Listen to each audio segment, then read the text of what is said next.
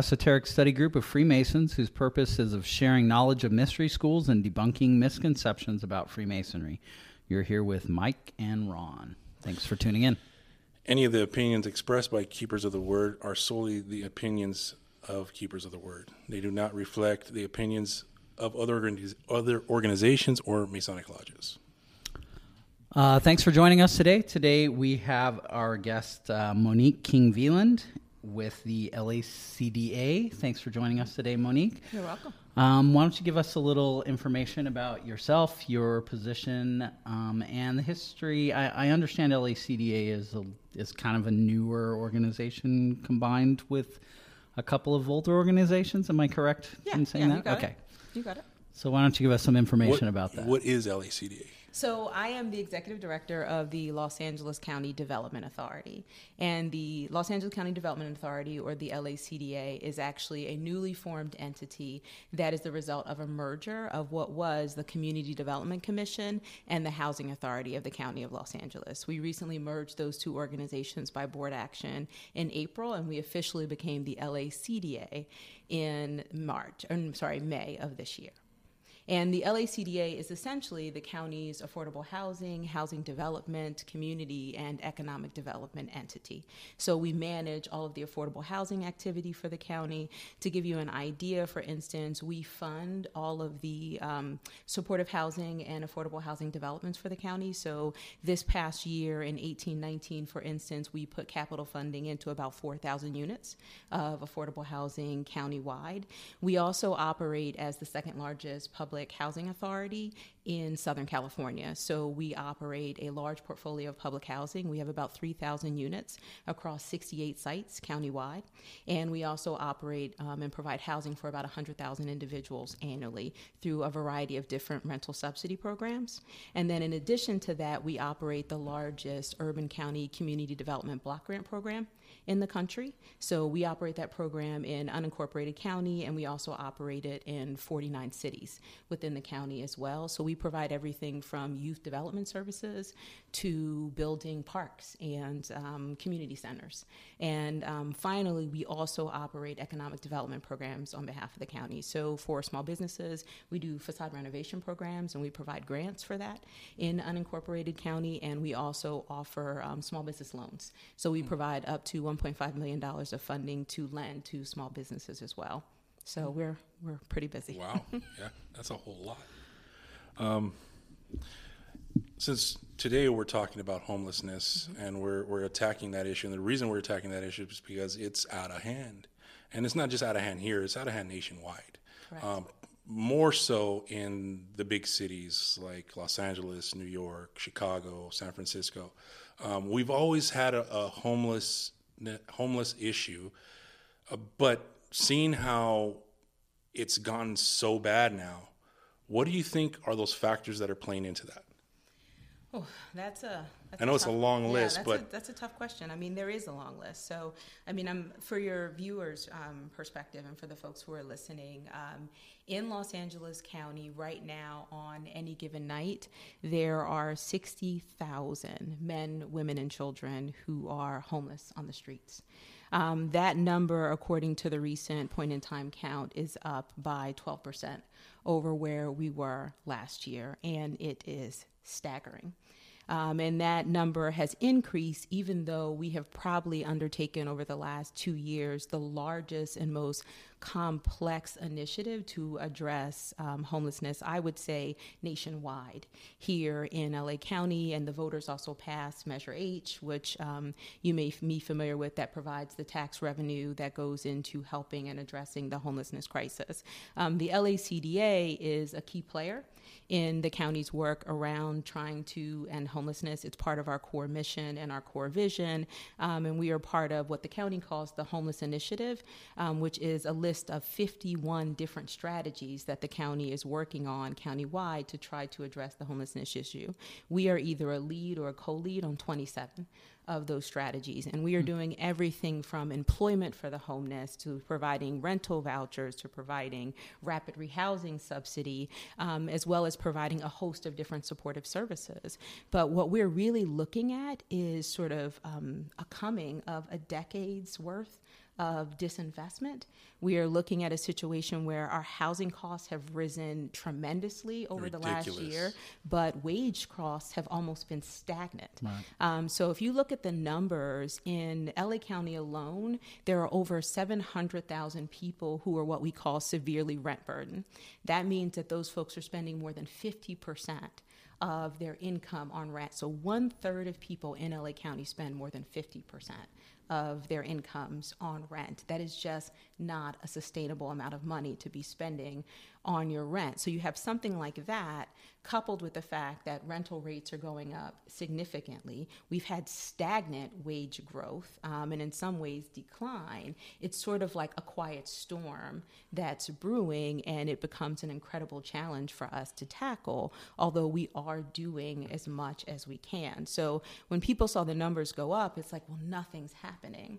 But just in the last year, in the homelessness ecosystem and structures, we housed in partnership with the Los Angeles Homeless Services Authority and all of the different partners that are out there, 133 people per day were housed in that ecosystem and work in the homeless structure. 133 people per day. But the sad part is 150 people per day fell into homelessness last year. So you're going negative. Exactly. So it's not that we're not doing anything, but what we're finding is that in California in particular, we have an affordable housing crisis that is really sort of confounding our efforts to address the issues around homelessness. And we also have an economic mobility crisis.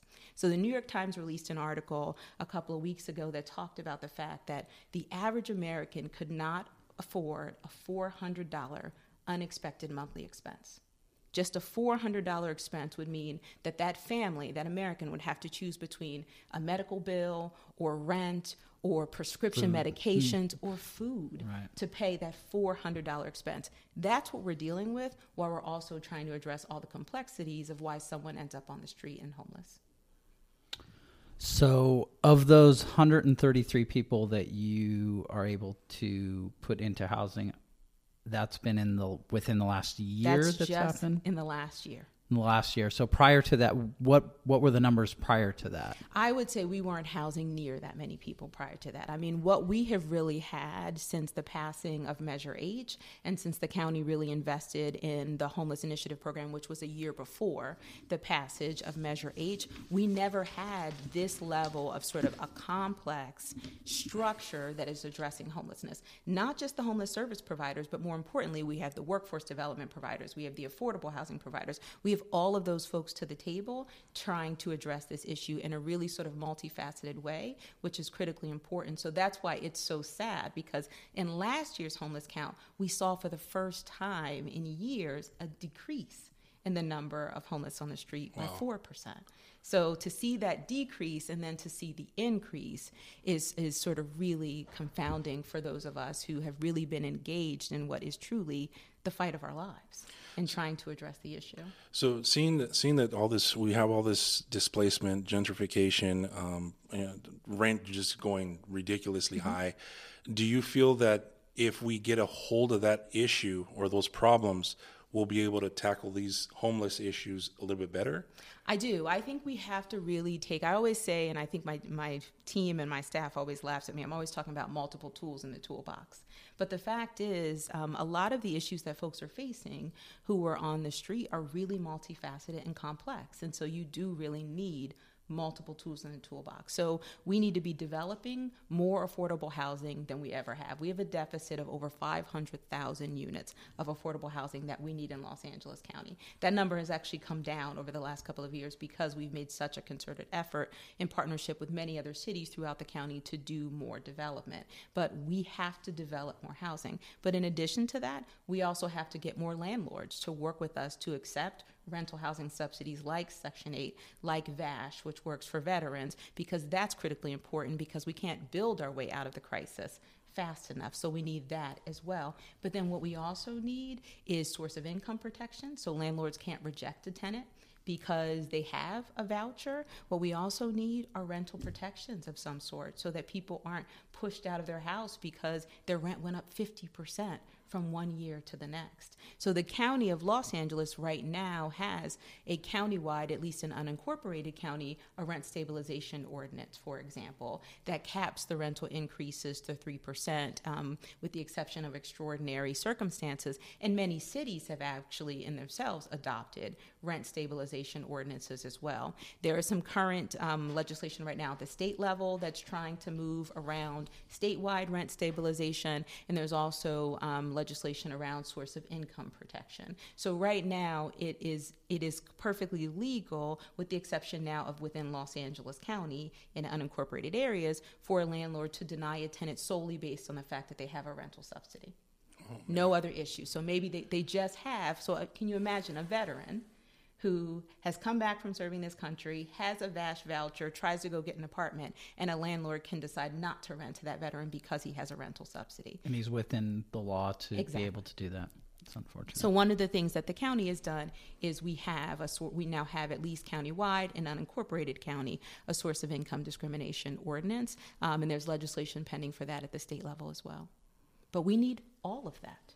I mean, we essentially are at crisis level proportions, and so we need to be using all of the different tools to ensure that we're addressing the issue from multiple fronts. And I also think you know we really need to pay attention to what's happening in these encampments because you know we're hearing that black black plague came back, um, uh, typhoid's coming back. Uh, these these diseases that were gone are now coming back because you know people are living this way. It's a health crisis. and it's a health crisis not only for them but for us as well because you know we, we're right around the corner. Uh, how do you see that being tackled? And I know that's that's a, a hard question to, to to take on, but from my perspective, is you know there's people that want help, there's people that that don't want the help, and there's people that are, are mentally ill that you know they just shouldn't they, they can't make decisions for themselves. How do you factor all those different areas in play? Ah, well, that's a that's a large question too. um, you know, I I like to believe that everyone wants help. Um, although I do think you need to meet people where they are. Um, and I think one of the things that we're learning, particularly from the folks who are engaged in the street outreach work, who are out there talking to folks on a daily basis, is that sometimes it may take you five, ten, or 20 interactions with a person before they're really willing to open up and have a discussion with you about what they need. That could be related to trust, that could be related to other issues, but you really have to spend time building work. You know, one of the things we've done as part of the county's homeless initiative is increase the number of street outreach teams that are working throughout the county. We built resources for people to be able to use even electronic resources like on your phone. You can download the HOP app and you can go in and at least tell us where you've seen a homeless person, describe them, and someone can go out. And it helps us sort of narrow our focus and be able to maximize and leverage resources to go out and try to address that specific person's needs. There's a lot of conversation right now happening too with the county's Department of Public Health um, to sort of understand what we can be doing in encampments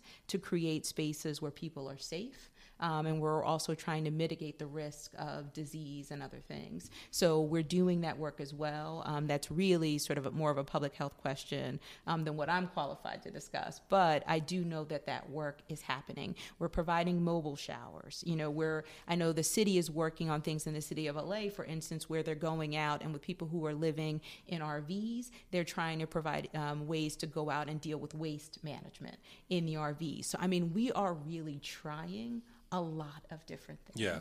to make sure that we're addressing a multitude of issues. But what I think people really need to understand is that we didn't build this crisis overnight. I mean, this is a crisis that has really been brewing for decades. You're Yeah. talking about decades worth of disinvestment um, and really decades worth, in some cases, of just closing our eyes.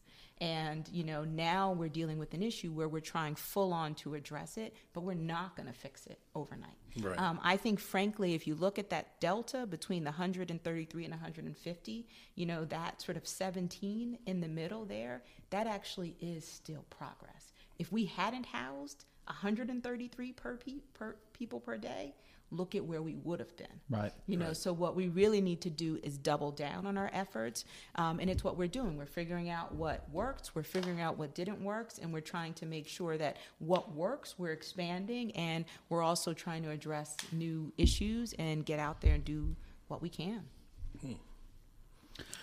You're absolutely right when it comes to the fact that we would be a lot worse off if those 133 people weren't. Um, I had the opportunity to travel to Europe this year, and when we got into Paris, I was amazed. I, I thought LA had a homeless problem. When I got into Paris, driving through, you know, from the airport to where our Airbnb in Paris was, the en- encampments that were under every single freeway underpass, and it was like cities everywhere. And clearly, this is a problem that not only the big cities in the United States has, but big cities throughout the world has. So, I mean, we could definitely be in a in a far worse situation than we are with this. And I and I know people want to turn it into a political issue sometimes, and mm. and you know blame Garcetti or blame whoever for the problems. But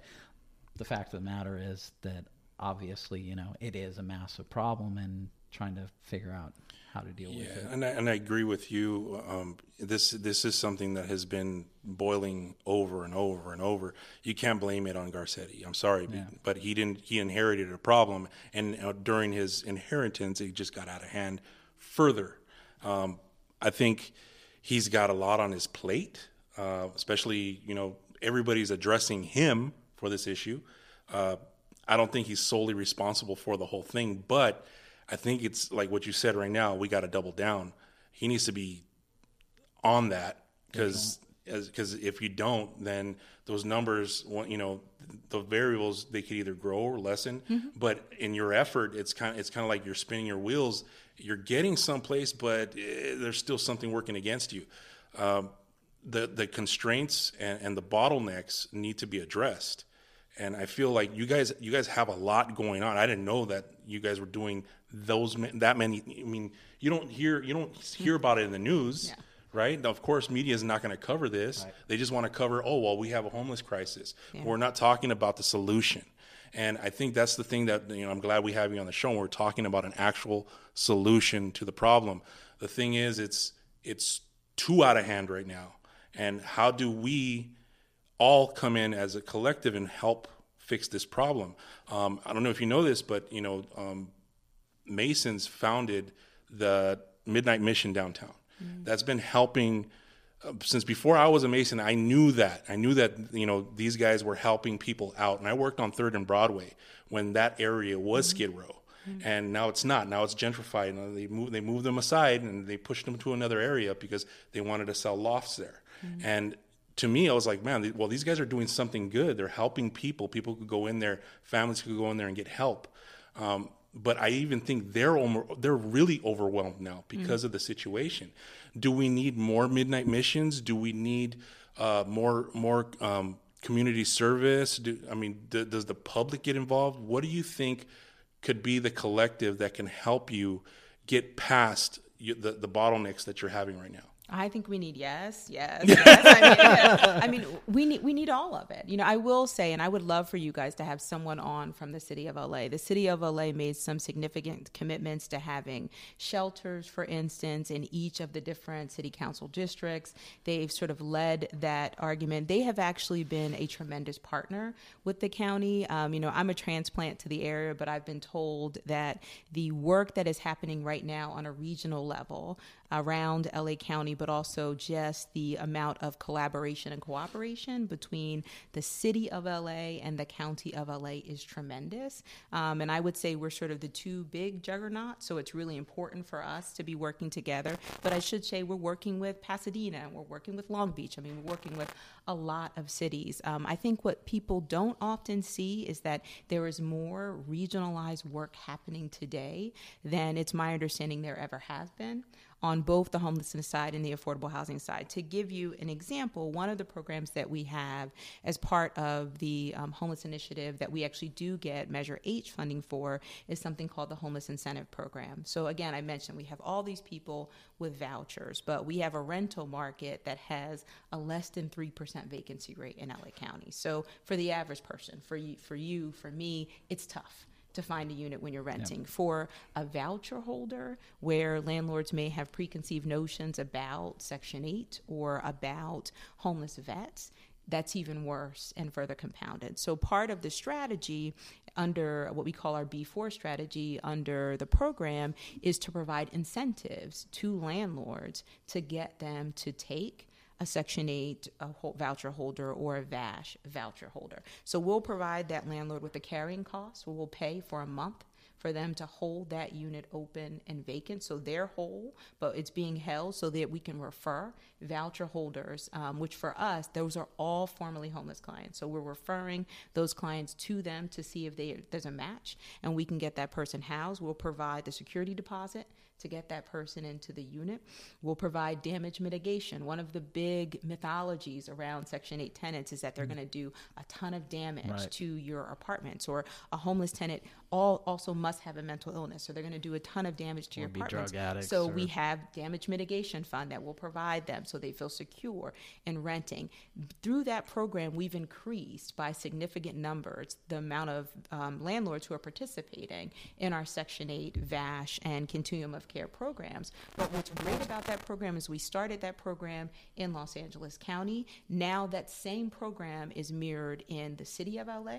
That program is now mirrored in Long Beach. That program is now mirrored in Burbank. So we have eight other housing authorities that are participating with us in that same program. So no matter where the person comes from throughout those different cities and jurisdictions, they have access to this program that's being funded out of Measure H dollars, but is now done regionally. We meet with those housing authorities and we've streamlined our application processes so it looks the same. It's clear for tenants, it's clear for landlords who might have an apartment in unincorporated county but might have an apartment in the city of LA and might have one in Long Beach and doesn't want to deal with a lot of paperwork that all looks different. We've tried to streamline so, and remove the burdens to get them involved in that program. That program has been significant, and we have housed thousands of individuals, and that's really important for people to know.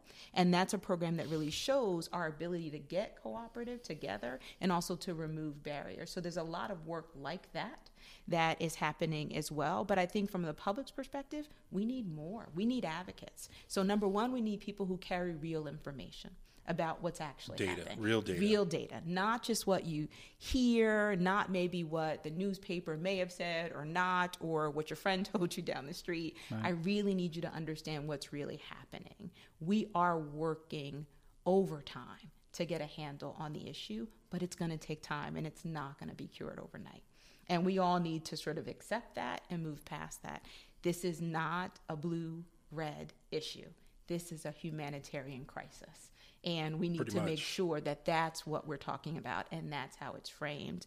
The County of Los Angeles and the City of LA have a great degree of investment at the local levels in this fight. We're leveraging all of our resources by the way that we get in from the feds as well, but we need additional rental subsidy at from the federal government and we need additional resources from the state government as well. And then we also need folks to advocate for some of those additional things like rent stabilization like affordable housing and then we need advocates in the community. So we can't be talking about adding more shelters and also saying well add it but not, not, not, near me. Not in my backyard. You know, yeah. add it, but not in my backyard. Yeah. We need what I call YIMBYs, not NIMBYs. Like we yeah. need people who are saying yes.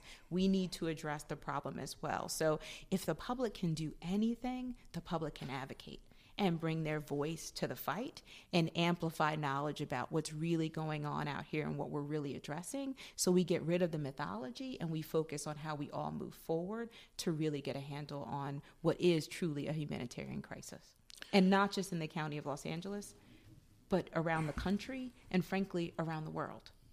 Now, as far as data is concerned, do you have any data regarding the amount of homeless population, male, female, families, um, who, how many of them are mentally ill, drug addicts, or just people who are displaced? Yeah, we hear a lot. A lot of the mythology again is around the fact that people tend to see they think everything is chronically homeless and they think that most homeless people have a mental illness. One of the things that the recent point in time count said that is only a third of the homeless population, one third. Now that's still significant so, numbers, yeah. but only one third of the homeless population actually has a mental illness, suffers from substance use disorder, or any of those things. What you're really talking about and what people are most reporting right now that led them to the streets are economic hardship and other issues that led to economic hardship health issues, a chronic illness, an undiagnosed disease, something like that. So I do think it's really important that we change the mythology around that conversation. The large part of the homeless population is not mentally ill. And the large part of the homeless population does not have substance use disorder. That's just not what the data shows. And the data hasn't shown that for quite some time. Hmm. And then, if any of your viewers are interested, the Los Angeles um, Homeless Services Authority, which is both the county and the city's Homeless Services Authority. It's lahsa.org, has all of the data from the point in time count on their website, readily available. You can look at it by um, SPA, which is their service planning area. You can look at it by your city. Um, you can break it down by the city of LA, for instance, versus the county. Um, it's all based on your continuum of care, which is sort of your service area. So for us, um, for instance, that includes the city of LA and the county of LA, but you may get like a Pasadena, for instance, that has their own continuum of care. But you can get all that data and you can look at it and see it by demographic. One of the other things that is sort of a staggering and sobering statistic is that even though African Americans, for instance, are only 9% of the population in Los Angeles County, African Americans account for 40% nearly of the homeless population wow. in Los Angeles County. Almost so half. that's a staggering statistic as well that we're working to understand. And we, I participated myself in a group that was created from LAHSA called the Ad Hoc Committee on Black People Experiencing Homelessness to do a deep dive and research over um, six months to look at what's driving those numbers um, and then make some recommendations. So our committee reported out a report where we made some recommendations on how you address some of those issues which really stem a lot from sort of systematic racism policies like redlining and how you begin to address those now. But those are some of the things that you'll get in that data that I think is very helpful for people to take a look at. Well, I think uh, this is going to be a long road. It is. It's not going to be something that we're okay. We found the solution. All right, we we have eight months and we'll be fixed. I think this is going to be years, year, years to fix, but I'm glad to hear these these things happening. I'm happy that you have we have so many things in play to kind of offset what's going on out there. Um, you know, one example, I have some friends that work for Caltrans, and they mm-hmm. go and they clean up, and some of them were cleaning up uh, homeless encampments, right? And they would go knock down a whole city of homeless encampments, and then within two three days, they're back. Mm-hmm and you know that's kind of it's kind of sad because we're we're talking. I mean, the reason they got called out there is because people were saying there's an eyesore. There's people living in a place where they shouldn't be living. Okay, well, you send the CHP to get them out, and these guys have to go in and remove all of their stuff, uh, stuff that that's theirs, you know, mm-hmm. and and now you know, unfortunately, they, they they're gone. They ha- and they don't have anywhere else to go. So guess what? They're going to come back about two, three days later and set back up. Now, you know, I can understand the fr- frustration with that. I mean, with the people who actually made the phone call, we're like, mm-hmm. okay, well now they're back, and and you know now they got to wait X amount of time for somebody to go do it again. But we're not fixing the problem. You know, that's not the fix. I mean, the, uh, what you're talking about is is the fix. You know, yeah. getting people in housing and taking care of the issues at hand. And I think the, one of the major issues is the rent. The, the rent is out of hand. and how did it get that way? At what point did the value of property appreciate so much that it's, hey, well, we got to raise the rent? You know, myself, within the last three years, my rent went up $450. Yeah, see? That's ridiculous. Mm-hmm you know and it, it i'm not going to say that didn't hurt it does i mean you know you, you have to kind of massage things and, and make it work but $450 in three years? That's ridiculous. When, and I'm pretty sure when sure. your income hasn't. My increased. income has not increased. you know, and you know I, I do a lot of work for myself, but at the same time, it's like, hey, you know, you have something working against you, and I want to know why because the, you know it's not like the property around me has changed. You know what's making it so valuable. I mean, I don't I don't understand that econ- economics back. Maybe I'm ignorant to that, but the reality is, is it's not me. Is I'm not the only one experienced this. No, you're you know, not. it's going on throughout the whole nation, and you know, I feel like this whole trickle down effect of, of you know, hey, let's the rich people don't have to pay for anything. Uh, well, hey, dude, like it's not helping us. You know, people who are blue collar, people who work for you know a living and don't have a billion dollars in the bank. Yeah. So uh, I think it starts there. I think that's if we could solve that issue and get things back to the way they were maybe six, seven years ago, where you know you weren't paying out a out a crazy, ridiculous amount of rent, then you know it would also probably help you in your in your efforts to you know fix a couple things faster. Yeah, yeah, because what you're doing is you're stopping inflow. I mean, that's what we're really talking about. So that 150 people per day, that's inflow. So, and those people are facing issues like their rent being raised $450 over a three year period. I've heard people saying their rent being raised hundreds of dollars in a one year period. I mean, it is it is staggering. Um, and I told you, you know, one third of folks in the county are paying more than fifty percent of their income on rent. That is just not sustainable. No, not. Um, and so the the nature of getting a handle on how we can cap um, just sort of rampant rent increases um, and the rise in affordable housing costs is a critical component. And you know, and that's a touchy subject. You know, people and I, I you know, I we've had a lot of dialogues with landlords. We've held events for landlords. I would say probably dozens of events across the county in all five supervisory districts over the last couple of years to try to engage landlords again in helping them participate in becoming landlords to some of our voucher holders. And what you hear is that the other costs of things are rising, and so they're rising rents. I think there's probably room somewhere in the middle. I think that the cost of things are rising. The Yeah. cost of construction are rising. So if you have an issue and you need to do maintenance to your building, it is absolutely going to cost you more today Now than it it would have cost five you years ago. five years Yeah. ago. Um, but at the same time, raising someone's rent. 40% or 50% over a two or worse one year Yeah. period 10% a year as well so there has year. to sort of be a balance. And I think that what we need to understand is that a significant portion of our homelessness crisis in the county is an affordable housing crisis. And it's a problem, and we will continue to develop as fast as we can.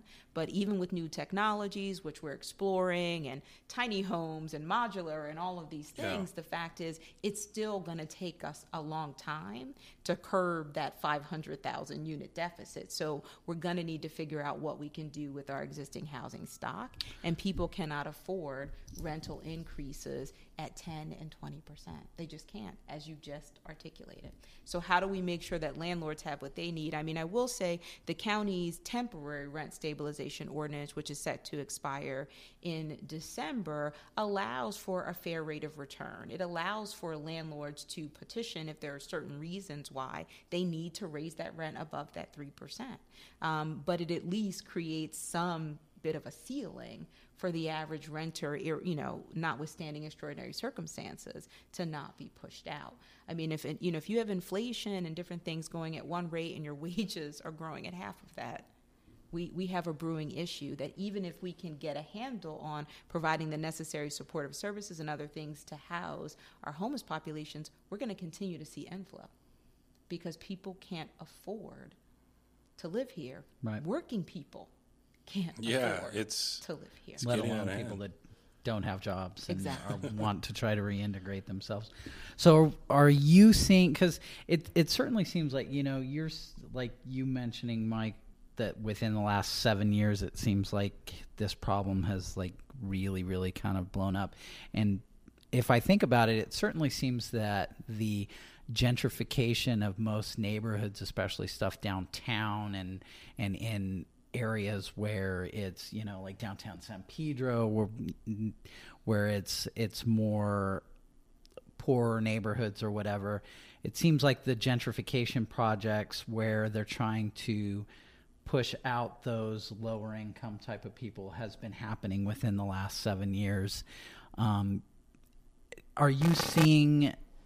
Are you seeing low income um, housing being, you know, are you seeing alternatives to that gentrification where they used to have affordable housing for people where it's not affordable housing anymore? Is there altern are people starting to build affordable housing again or is it just a matter of trying to work with current landlords?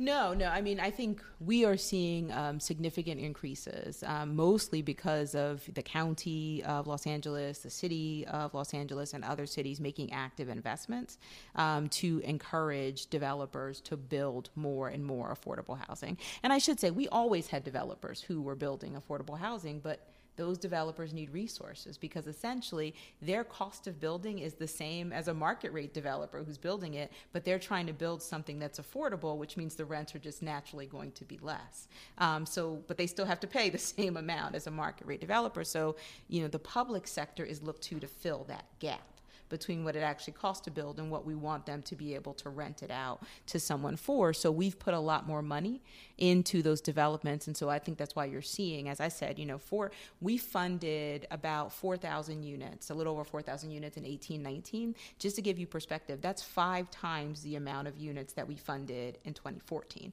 So, I mean, we are in a very different place, and that's because the County of Los Angeles has made a very concerted commitment to adding dollars for affordable housing in its annual budget every year now into perpetuity. So, that's extraordinary. It was an um, original motion that came in, I think, 2015 and started with 20 million a year to build up another 20 million every year until it got to 100 million, and then it's now it will be 100 million annually. So we're at our 80 million mark, um, I think, in terms of development.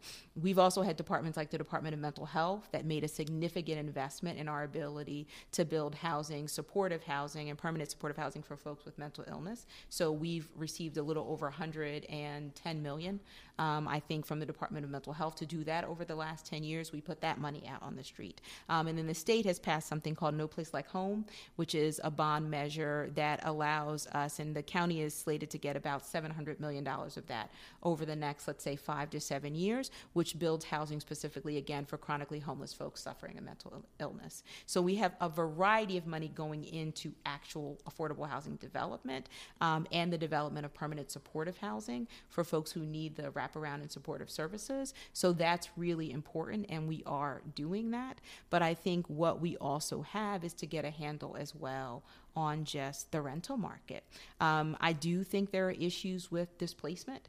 Um, and I, I, will say, I think there's a strong balance for a community between doing community revitalization, which in some ways means you want to increase the values of your property, and also creating un, unintended displacement of residents who are currently there. And that's something I think that every jurisdiction struggles with. I struggle with that in the jurisdiction I came from in New Jersey in terms of the investments we were making, and I still find it's a, a struggle here, particularly because of the high cost of land values here in California. The Board of Supervisors, um, as part of a recent motion that they approved several months ago, actually approved um, a motion around affirmatively furthering fair housing to make sure that we were looking at um, displacement. So, for instance, we we will be engaging in an anti displacement study to look at how gentrification and displacement is impacting affordable housing in the county. Um, we're in the process of doing that work now because they recognize that sort of very delicate balance between wanting to encourage investment in communities, particularly disenfranchised communities, but also wanting to make sure that we're not pushing people out or having unintended consequences. But that's a really tough balance to find, um, and it, it's not an easy thing to do. But that is one of the things that we're looking at as well. Excellent. Well, I, I feel, you know, I don't want to. I want to keep on repeating myself, but you guys, your organization has answers. In a perfect world, how do we amplify those answers? In a, if you if you were to have it your way, what would you say? Okay, we could fix this with A, B, and C. What would that be? I need more money. More money. I mean, we, we, need more money. I mean, given sort of the cost of housing, particularly in high cost areas like Los Angeles um, and Los Angeles County, we need more money. Um, I, you know, I think that funding should come from the federal government in some sub- substantial form, um, as well as the investments that the state is already making and the county has already made. Um, I need less regulation. Um, one of the things that we have asked um, over my last um, two years in this role, we've gone out to DC in May to do some advocacy with the Department of Housing and Urban Development and also with our congressional delegation. And one of the things that we've talked about is removing barriers. So in our county, our largest um, housing subsidy resource permanent is Section 8 or the Housing Choice Voucher Program. Um, but, but that program is really different than a program like VASH, which is the program for homeless veterans.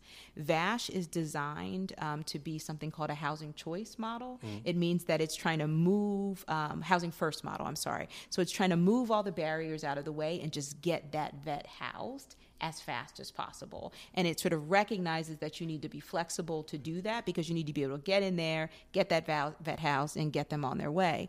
Um, the Section 8 program is not that program. We're, we're using it that way in the county because we have to, but there are a lot of regulations. There is a lot of paperwork that I need to collect before I can issue a voucher. So we've been really talking to HUD about trying to remove and streamline as many of those regulations as possible to make sure that we can house as many people as possible as quickly as possible. So I would ask the public to be having that conversation with their congressional representatives and making sure that they know that like on cities like Los Angeles and in Los Angeles County, where we are using our resources to fight this fight, we want to make sure that they have as flexible a process so they can get it done.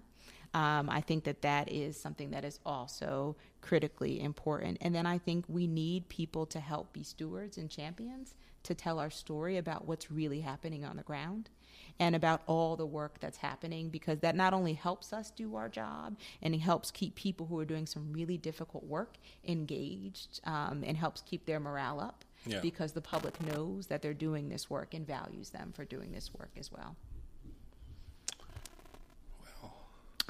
I have a couple of questions. Um, first question would be um, so, how can the average person in the community help out with this? How can they get involved?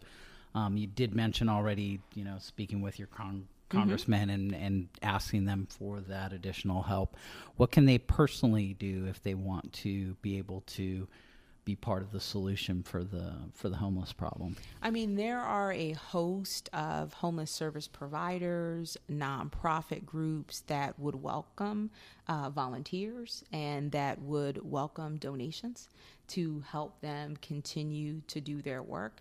Frankly, public donations are far more flexible than the money they're going to get from us or the county or someone else. Um, so I think that's helpful.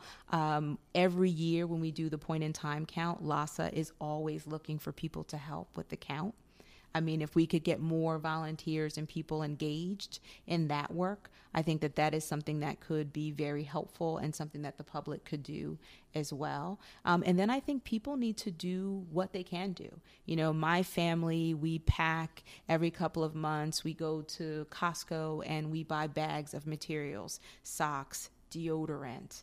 Uh, for women, feminine napkins. And we pack them into Ziploc bags and we put them in our car and we give them out any chance we get when we see people who might need them. You know, so it's everything from sort of that small random act of kindness to advocating to your federal level and everything in between. Are there any websites that people can visit to get further information or take action?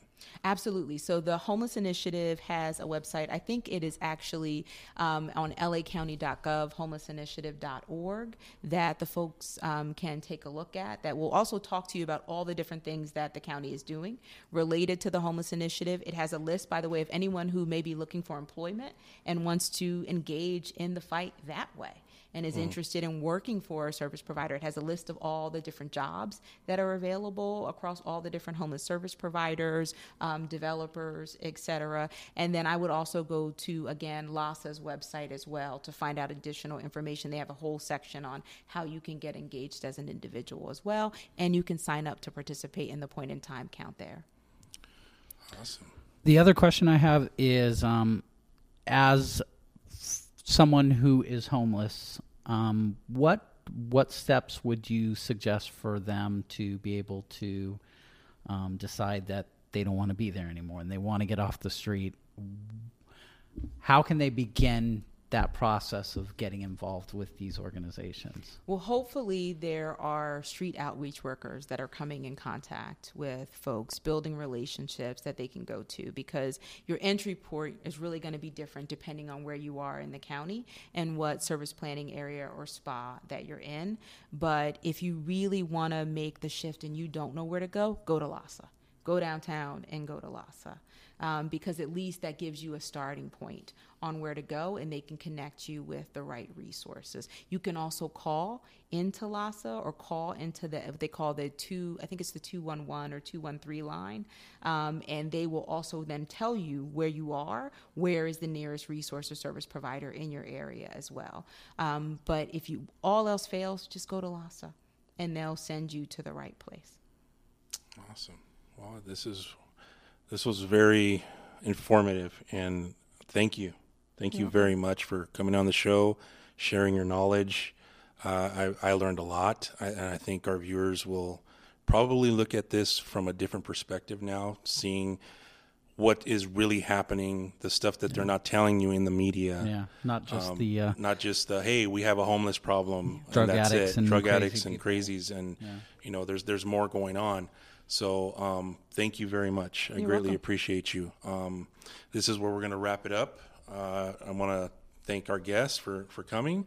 Thank you. Um, is there anything else that you wanted to say before we wrap up? I would say that just remember again, we will not fix the crisis overnight, but know that we are actively engaged in a fight. Um, and we're trying to do our best to make sure that people come home. Thank you. So this is where we wrap up. Um, I want to tell everybody thank you for viewing. Thank you for please share, like, follow, um, share this episode so that way we could get the information out there, Absolutely. especially for those folks that need the help. Um, and and you know move move forward with that. On another note, um, if you haven't gotten your Esotericon tickets, make sure you get them. They're twelve dollars right now. They're going to be fifteen at the door. If you want to pay fifteen at the door, Yep. that's on you. All right. So got a um, couple of weeks left. yeah, well, actually, we only have one week left. A week. And vendors, if you want to get your space, that's this Friday. Tomorrow, it's it's over. Tomorrow's the cutoff. Yeah, so you could go to keepersoftheword.net and purchase your tickets. And if you're a vendor, you could purchase your space. Um, we have about 22 vendors here. We have uh, music, music musicians. We have lecturers. We have uh, a lot going on between 11 and 7. We hope to see you here. Please come by, especially if you're a Mason. We'd love to have you here. Thank you very much. Thanks for joining us. Thanks for joining us. Joining us. Joining us. Joining us.